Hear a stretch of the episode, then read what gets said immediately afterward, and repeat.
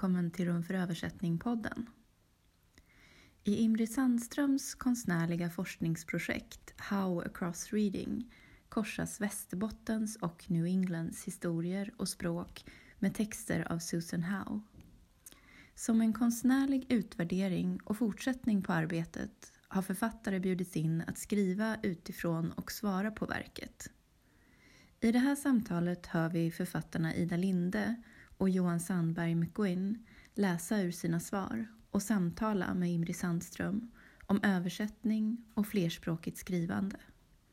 Varsågoda och lyssna. Hej. Ja, vi ska prata eh, utifrån eh, Imris avhandling. Men den är ju också uppbyggd på två delar. Så vi tänkte att du skulle börja med att presentera lite. Sen har både jag och Johan skrivit svar mm. på de här texterna. Så sen ska vi läsa dem och sen ska vi prata lite om eh, plats och språk och översättning. Ja, eh, jag heter alltså Imri Sandström och eh, har under fem dryga år jobbat med ett projekt som heter How Cross Reading Performing the Past. Som alltså är ett, ett eh, forskningsprojekt, konstnärlig forskning här i, vid Valand, litterär gestaltning här i Göteborg.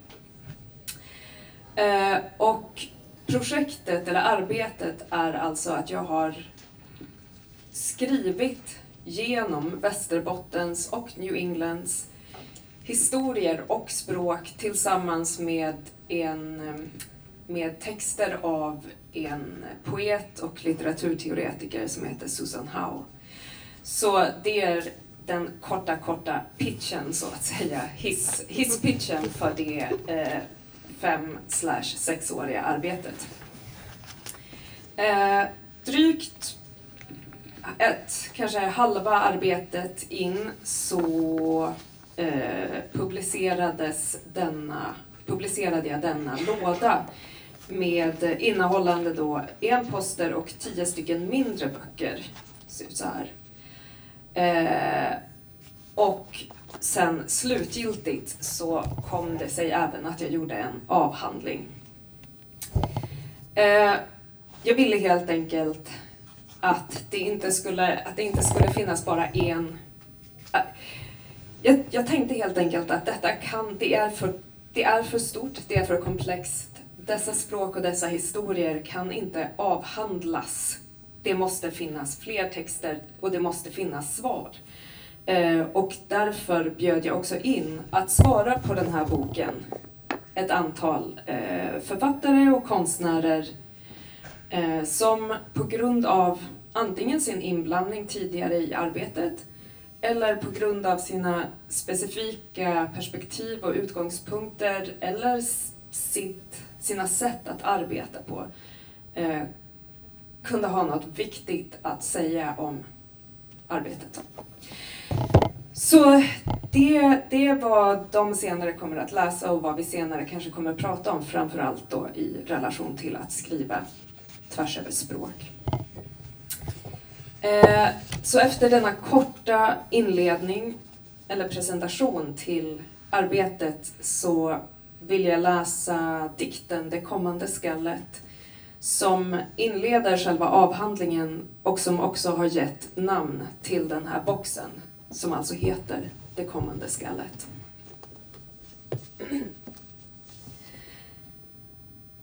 Det kommande skallet kom skall bark, tall en till begynnelse kom, tall traktat, uttalat tall, säg det igen, the coming shall, come bark bark, pine another beginning come, pine tract, pronounce pine, Say it again. Shells rattle. A seemingly simple so-called exterior, a defined regions past firm though vibrating ever green. So green, say green, ever new trees old, prospects, again this word, again so red. Skal rasslar, en till synes enkel så kallad utsida, ett definierat områdes förflutna fast, fast vibrerande barrträd. Så träd, säg träd, ständigt nya träd, gamla prospekt, igen detta ord, igen så rött. Träd och träd, unga träd, föråldrad regim återläst.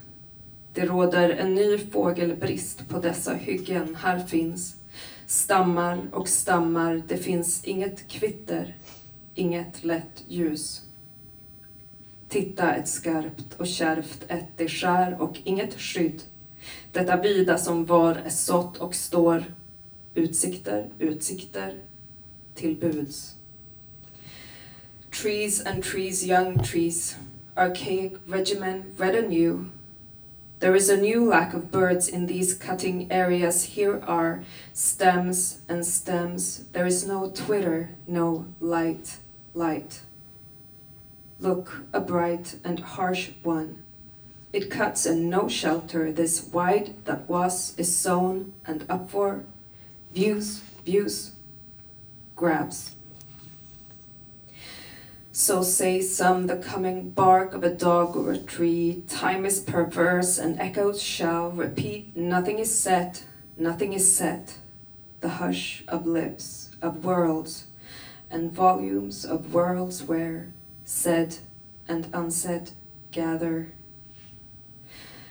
Så säg en del det kommande Skallet, hundens eller trädets, tiden är vrång och ekon skall upprepa, ingenting är fast, ingenting är fast. Hyschet av läppar av världar och volymer av världar där sagt och osagt samlas. Då ska jag fortsätta med att läsa eh, mitt svar på Imris arbete som börjar med ett citat av Anne Carson som låter så här. I never arrived at the translation I would have liked to do of Poem 101. But over the years of working at it, I came to think of translating as a room, not exactly an unknown room where one gropes for the light switch. Fläta ljuset med lampknappen, lampknappen med mörkret, Fläta rummet med grenarna, rummet med orden, fläta avståndet med avstånd och avstånd med tillstånd och tillstånd med överträdelse. Fläta brottet med äggskalen dina farföräldrar sparade, kalcium med kriget. Historien med ljuset. Historien är slut och aldrig över. En tid sluten runt björken, saven rinner som whisky ur huden. Ett rum av bark, det spröda ljuset. Tror du menade ljudet, hur det föll, menar att falla genom arvet. Vreden är livsens rot, nej, livets rutt, nej, fortsätter att vilja veta mer för en tyngre glömska. Fläta det som växte över med gräsklipparen, fläta torpet med kronan. Forma framtidens fingrar ur jorden som en pinne eller ett jag. Inte tro på rädsla som profetia när arvet är här, sjudande i stammarna. Fläta näven runt kroppen, den blödande korsetten.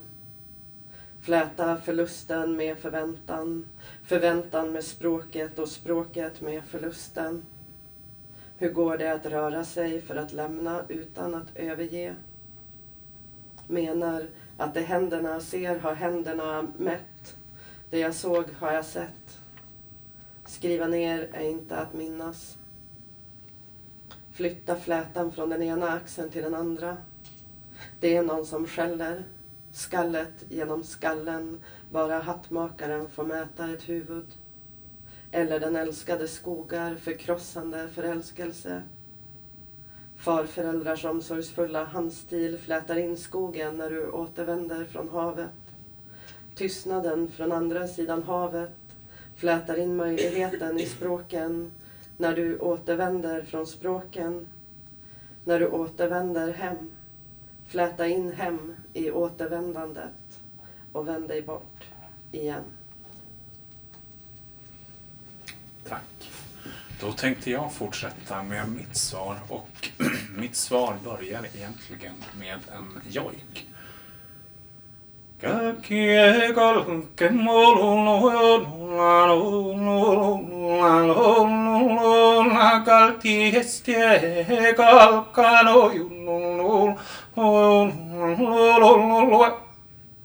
Flöda vilda forsar, började källan springer fram. Vi är resultatet av kolonialismens felsteg, säger du, och ler snett.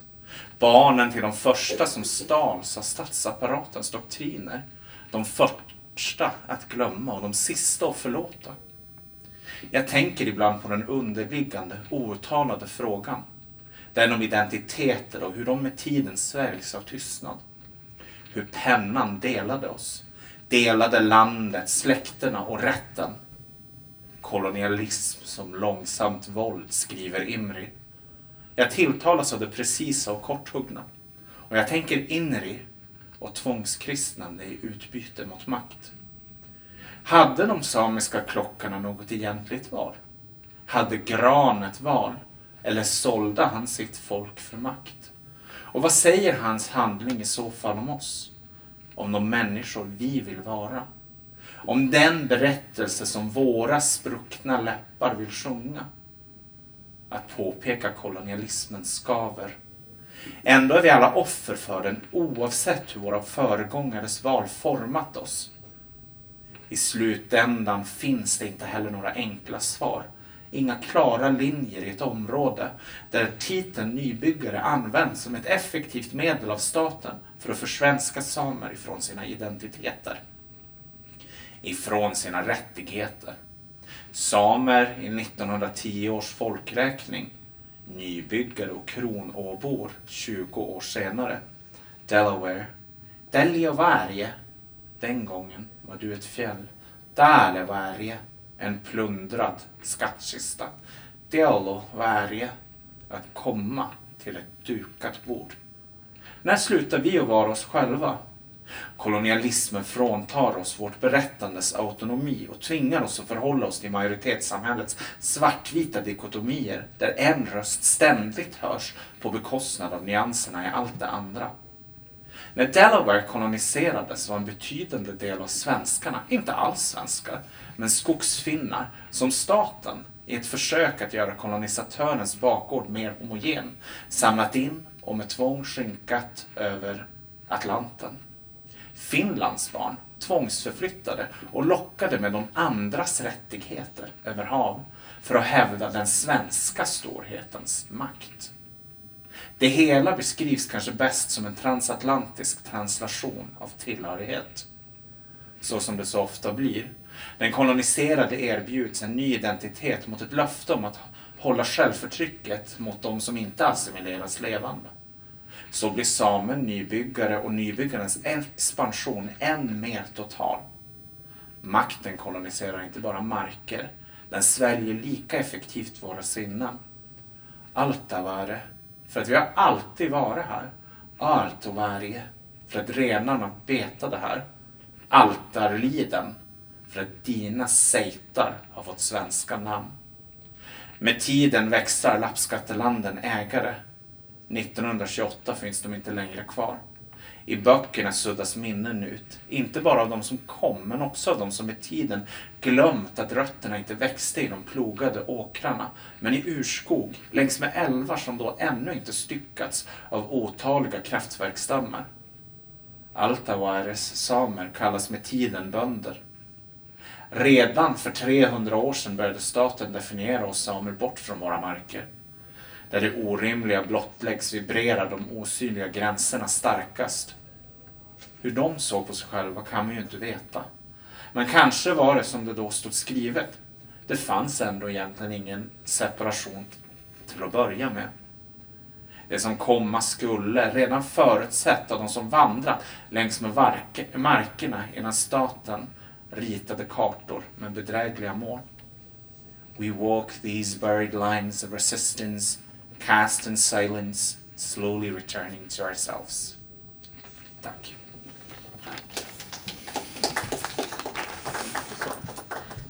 Eh, Ja, det här samtalet ska ju då handla om flerspråkighet i översättning och eh, i skrivande. Men tänkte ändå att vi skulle, att det är svårt, det låter sig inte riktigt göras eh, utan att prata om plats. Eh, för jag tänker så här, jag vet att du också jobbar, tänkte mycket över medan du skrev avhandlingen var ju också så här, vilket Västerbotten? Det vill säga under vilken tid och med vilka gränsdragningar. Eh, och du, du är inne på det här också, men i en annan essä du skrivit som heter Ett koloniserat sinne sjunger inte så går du också in på vad som händer när platserna förlorar, om man kan säga det, Jo, sina precis. samiska eh, namn. Men sen har du också skrivit den här texten som heter Från Falträsk with love. Så jag tänkte att, vi skulle, att ni skulle kunna säga någonting om relationen mellan då plats eh, och namn och språk. Mm. Jag tänker du får börja. Jag får börja. Ja. Då börjar jag. Ehm, jag, eh, jag vill också säga att eh, det... Eh, jag vill börja med att säga, knyta an till Från Falträsk with Love för att jag, jag eh, vi... Innan jag överhuvudtaget hade, jag visste att du var bosatt i Lycksele Jo, och jag visste att du precis. jobbade flerspråkigt och jag hade läst essän i provins och sådär när jag bjöd in dig till det här. Men jag hade ingen aning om att du hade en relation till den här specifika platsen, Falträsk, som jag då har eh, en väldigt st- eh, stark relation till eftersom att mina farföräldrar kommer därifrån och att jag när jag var 20 gjorde en dokumentär om dem och som heter Vyer över Falträsk och där mycket av liksom, början till vad jag var intresserad här, av här eh, liksom, eh, kom, kom till kan man säga. Så det, var, det var en sån här fan, någonting väldigt speciellt. För det är ändå en väl, alltså, i denna värld en plats som är Väldigt kanske- liten. En väldigt liten plats kan man säga. Ja. Men, men också för att säga, för att det var, det var liksom någonting när jag började projektet, jag bara, men Västerbotten. Och sen så var det någon som ställde frågan, eh, men exakt vilket Västerbotten? Och jag bara, jo men länet Västerbotten. Jag bara, Jaha, men vad betyder det? Och så började jag kolla liksom, jag hade ju först, det är klart att jag hade förstått att det, var, eh, att, det, att det är en komplicerad historia, men liksom vidderna av, av eh, att så här, vad betecknar, att Västerbotten har ju också innefattat vid ett tillfälle exakt hela norra Sverige, alltså som namnet Västerbotten. Eh, så att beroende på vilken tid man tittar på så är det också olika, olika geografiska och också beteckningar som inte har några tydliga gränser överhuvudtaget för att det liksom föregår Sveriges eh, eh, gr- gränsdragningar. Liksom det här. Eh, men sen så att också länet Västerbotten, och det är ganska viktigt att veta att det har med det är liksom att själva skapandet av Västerbotten som det ser ut idag är en, var en betydande del av den koloniala, alltså upprinnelsen till, till eh, hur Sverige har jobbat kolonialt gentemot, eh, gentemot de norra vidderna. Liksom. En silver, silvergruvan. Ehm, och det tänker jag är eh, för att liksom helt enkelt fa, fa, facilitera transporter och eh, göra, liksom, göra det överhuvudtaget möjligt. Så att, att överhuvudtaget prata om länet Västerbotten, där börjar vi prata om en kolonial historia på en gång. Eh, Ja, tillbaka men, till dig. nej, men jag håller med. Alltså Västerbotten som koncept, när vi pratar med de äldre samiska eh, som vi har i våra föreningar som bor i Lycksele så är det väldigt ofta att de blir ganska irriterade av namnet Västerbotten. För att de är uppvuxna i en tid där de har kallats för lappjävlar och allt möjligt annat. Eh, så de identifierar sig starkt med Lappland för de har fått veta att vi är koloniserade av Lappland och helt plötsligt har de fått ändra sig till att bli västerbottningar.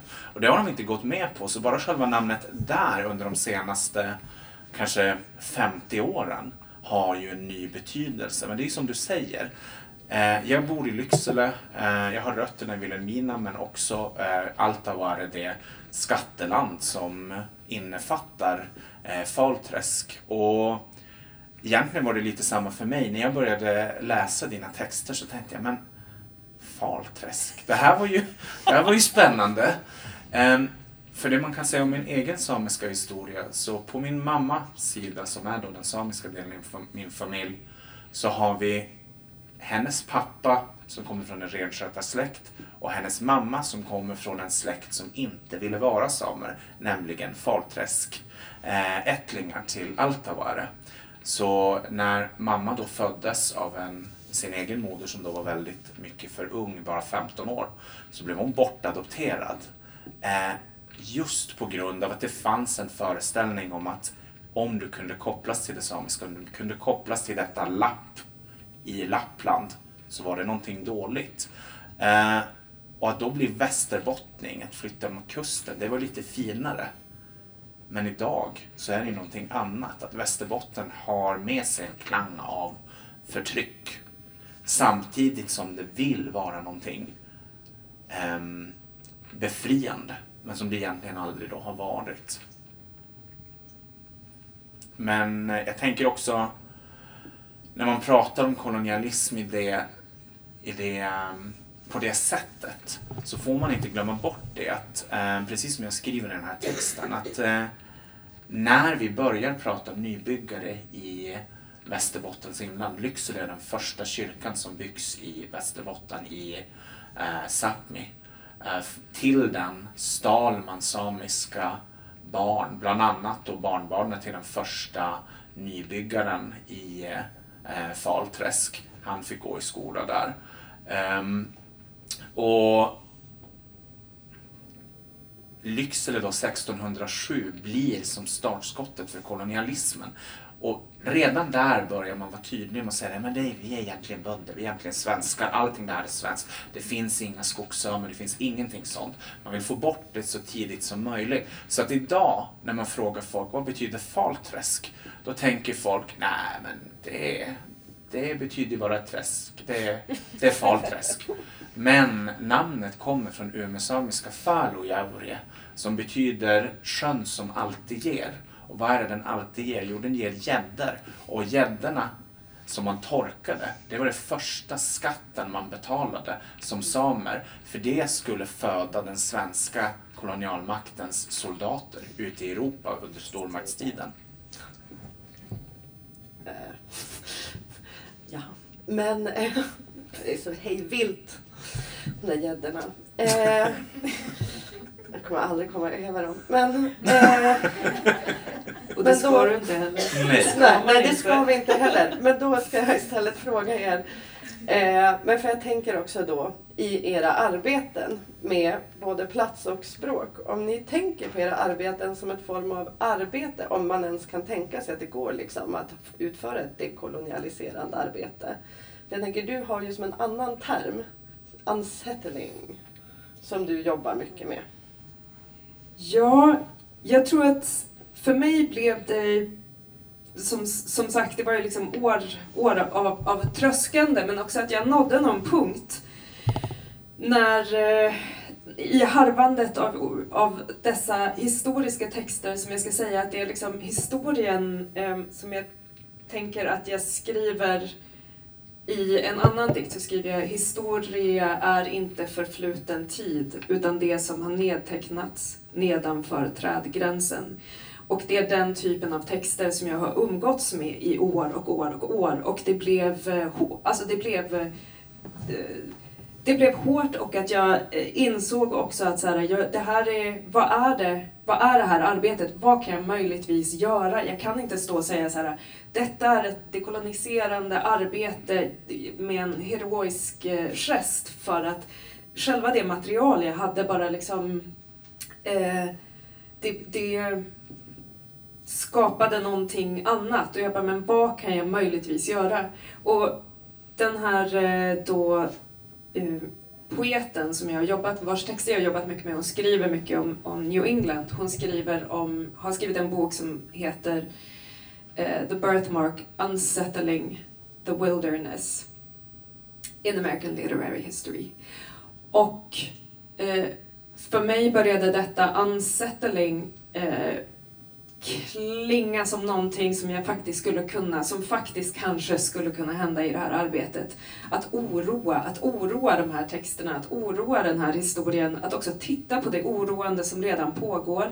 Eh, det oroande, det, det liksom, för jag tänker att det som händer i en nybyggarkolonial praktik är ju att man bara, nej men Sverige är svenskt, Sverige är jätte, jättesvenskt. Det, ser, det, finns bara, det finns bara svenskar, det finns bara det finns jättemycket svenskar, men bara svenskar. Alltså att man håller på sådär och att det hela tiden eh, emotsägs och att det vibrerar, alltså unsettling, eh, onybyggande och oroande vibrationer pågår och språk pågår i norra Sverige och i hela Sverige såklart, herregud.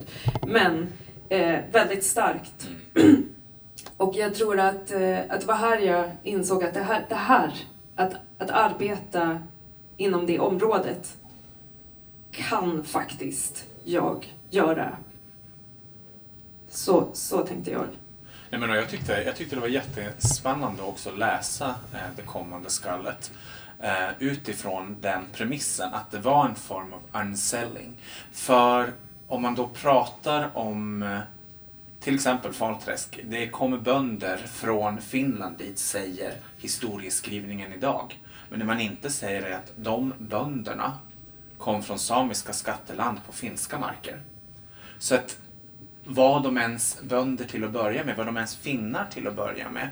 Nej, utan vi har hela den här tanken om språk. Det är en annan sak som kommer in i det. Jag pratade ju om till exempel gran i den här texten. Och, eh, jag brukar ofta prata om en man som heter Samuel Örling, för det finns en plats som heter Örträsk, eh, också utanför Lycksele. Och när man pratar dekolonialt, så en del av den dekoloniala historien, det är att förstå vad är det vi faktiskt har att arbeta med i form av en kolonial historia. Vad är det som är kolonialt och vad är det som bara är sminket som den koloniala staten har lagt på?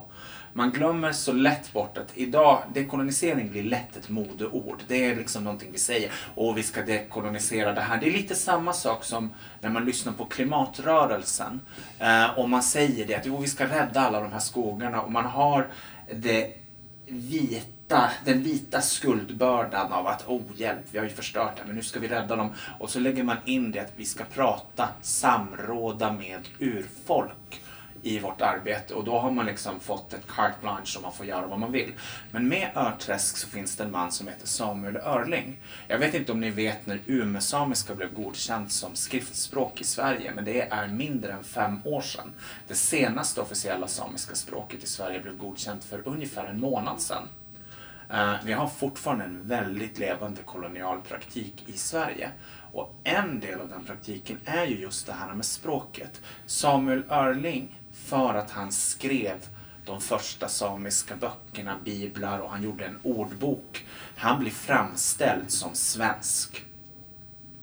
Men hans mamma och hans morfar pratade samiska. Hans farmor och hans eh, far pratade samiska. Så vart kommer vi in i det här svenska? Och det är då vi måste börja med det vi kallar unsettle, the seller within. För att vi har ju på något sätt koloniserat oss själva till att tro på det här. Finns det någonting större i inlandet än just nybyggarveckan i till exempel Vilhelmina. Att man är så stolt över sin nybyggarkultur. Men det samiska, det är lite jobbigt. Och nu när det samiska börjar bli synligt, det är då det börjar skava så tydligt. För att å ena sidan så är det fint om det får vara kulturellt. Men å andra sidan blir det jobbigt när vi börjar prata om rättigheter. För då hamnar vi i de här diskussionerna. Ja, men vi har ju levt här hela tiden. Men vad är då våra identiteter? Hur fungerar de? Och där jobbar man med språket så mycket. Men vad... Nu skriver du också på fyra olika språk. Ja. Som också sam existerar Ja. i samma... Jag tänker att det inte är inte att du skriver på alla utan att de umgås, de här språken. Vad är det? Som händer i det umgänget mellan de här språken? För mig så är det alltså valet att skriva på fyra språk. Alltså, dels är det väl kanske medvetet. Jag vill använda mina språk. Jag tycker det är viktigt att språken hörs och syns. Men samtidigt så är det inte ett val. Jag kan inte välja att bestämma hur jag ska existera. Min existens är flerspråkig. Alltså blir mitt uttryck flerspråkigt. Och då blir det så att om jag börjar på ett språk så kan det starta igång någonting i mitt huvud på ett annat språk. Du började så bra i din inledning i eh, din avhandling där du pratade om eh, det här skämtet med Do you love me? Never. Eh, och att kunna tänka så, att jobba med de här associationerna mellan ett språk till ett annat. Anledningen till att jag ens började spinna igång på någonting var kanske inte Falträsk till att börja med. Utan det kom in sen. För det första var att du skriver om Delaware. Och Delaware slutar med vare och varje betyder fjäll. Eller eh, ja, det betyder fjäll på samiska. Och Altavare betyder renfjället eh, och det är då det skatteland som finns bakåt, ett av dem som finns bakåt i min familj, men som då har Falträsk i sig. De sakerna flyter ju in i varandra och kan ge någonting vidare. Och jag har alltid varit, låter ju som Altavare. Och hur språken liksom lyssnar på varandra. Eh, för andra kanske det här blir jättekonstigt, men det var det som var så befriande att läsa. Eh, både nu när jag läste i avhandlingen, men just kommande skallet, att du vandrar mellan språken. Så det gäller jag. Ja, det tycker jag är kul. Men det är så intressant hur du uttrycker det, att språken lyssnar på varandra. För jag tror att det är exakt det som händer. För att, att vara i ett språk och lyssna på det andra språket och att eh, det var en av de tidigaste texterna som jag skrev i det här arbetet är en sån här är en ordlek. Jag jobbar väldigt mycket med ordvitsen och ordleken över språkgränserna. Men eh, den, och den går eh, den handlar om across och att across betyder genom, across betyder tvärs över men där finns också den, den liksom kristna, det kristna korset, där finns också krysset. Mm. Eh, och kryssen på träden, de träd som, des, som ska eh, sparas eller alltså så här, när man går i skogen. Uh, crossa, crossa, crossa, crossa, crossa, crossa, crossa, crossa, crossa, crush, crossa, crush translates to förälskelse, to love. A slight shift in the R makes cross cross language borders national becoming and turn into crush, return into love. Dislocations, letters, slippages, we are flesh and letters, our words are always other words. Och att det var någonstans i, i, för mig så var den, att skriva den dikten blev så viktigt för att, att, att inse att så här, det här, när vi skriver över språkgränserna, vad är det för gränser vi skriver över för de darrar redan, de är redan ständigt lyssnande. Mm. Ja. Eh, men vad är, nu ska jag se om jag kan ställa det här som en fråga. vad är skillnaden? För jag tänker att det låter också som ett associativt skrivande. Alltså att mm. de lyssnar, språken lyssnar på varandra. Eh, och så leds det vidare. Men i ditt arbete finns det också en översättande instans, tänker jag. Eller inte? Att, finns det skillnad mellan den översättande praktiken och det associativa skrivandet? Ja, alltså arbetet är ju, det måste man ju också säga, att det här arbetet är ju tvåspråkigt rakt igenom. Så att alla, även liksom metodtexten är skriven både på engelska och svenska. Och där ska jag säga att när jag sitter och skriver liksom en, en text om performativitet så mm. kanske jag inte konstant arbetar helt associativt för det skulle bli eh, det skulle aldrig ta slut. Alltså jag tänker att det är det som, det, händer, det som händer också i det här, tänker jag, mm. ständiga lyssnandet. Det är att språket liksom öppnar sig. Eh, och att det finns ju också, så, så på något sätt så tänker jag att det finns olika sätt att, att skriva på. Men jag tror inte att man ska dra en väldigt hård gräns mellan att eh, eh, för det, det, är ju en sak att försöka skriva en text på ett annat språk och att arbe arbeta översättande över språkgränserna. Och båda sakerna är ju översättning, det är bara olika sätt att förhålla sig, tänker jag. Eh, och att, och att eh, vad ska man säga, mm. Nej, men, och det finns ju också vissa av de här texterna som verkligen, det är endast en av texterna som bara är, eh, de flesta är skrivna i två versioner Mm. och det är ju dikter liksom mer essäartade eller uppsatsartade texter.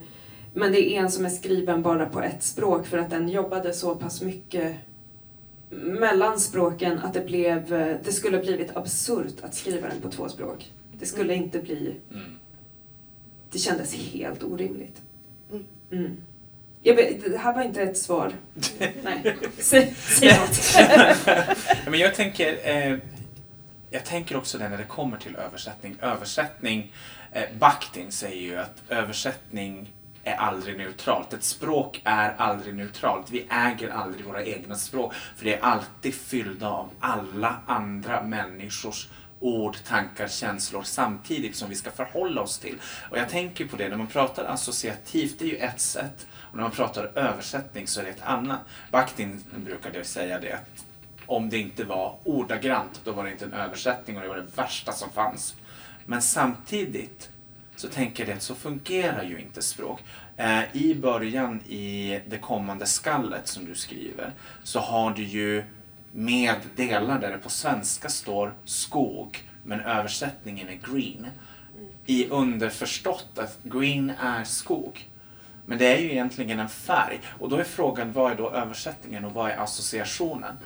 Eh, när jag jobbar med översättning, eftersom jag jobbar med språk som står i någon form av... Eh, man kan säga som så här, jag har två språk som koloniserar två språk.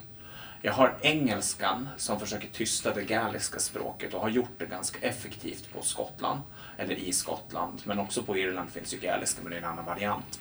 Eh, och sydsamiskan som jag pratar pratas idag mellan 600 och 800 personer. Det är klart att svenskan har flyttat in i det samiska språket.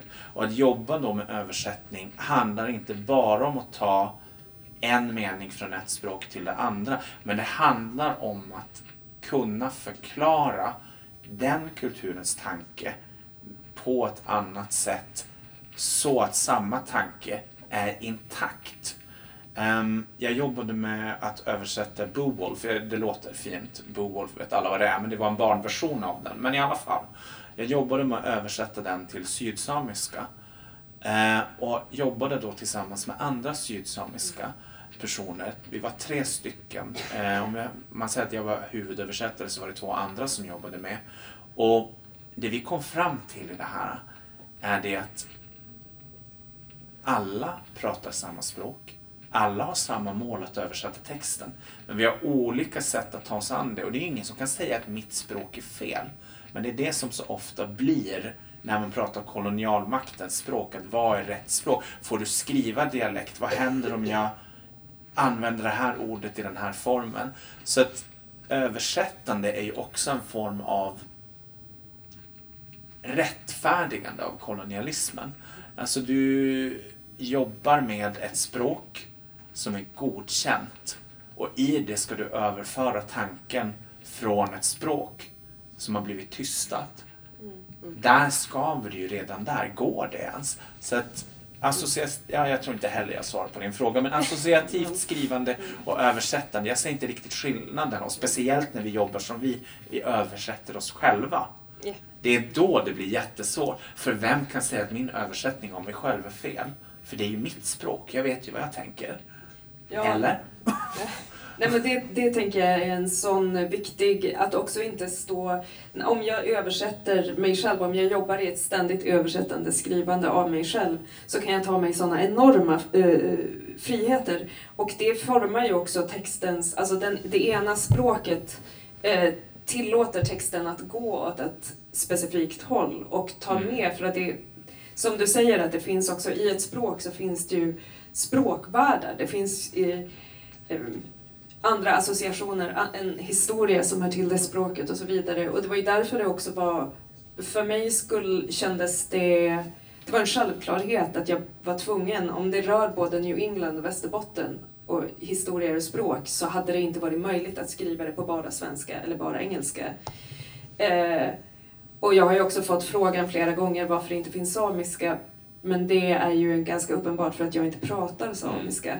Eh, och inte, men också att jag... Eh, och att det hade varit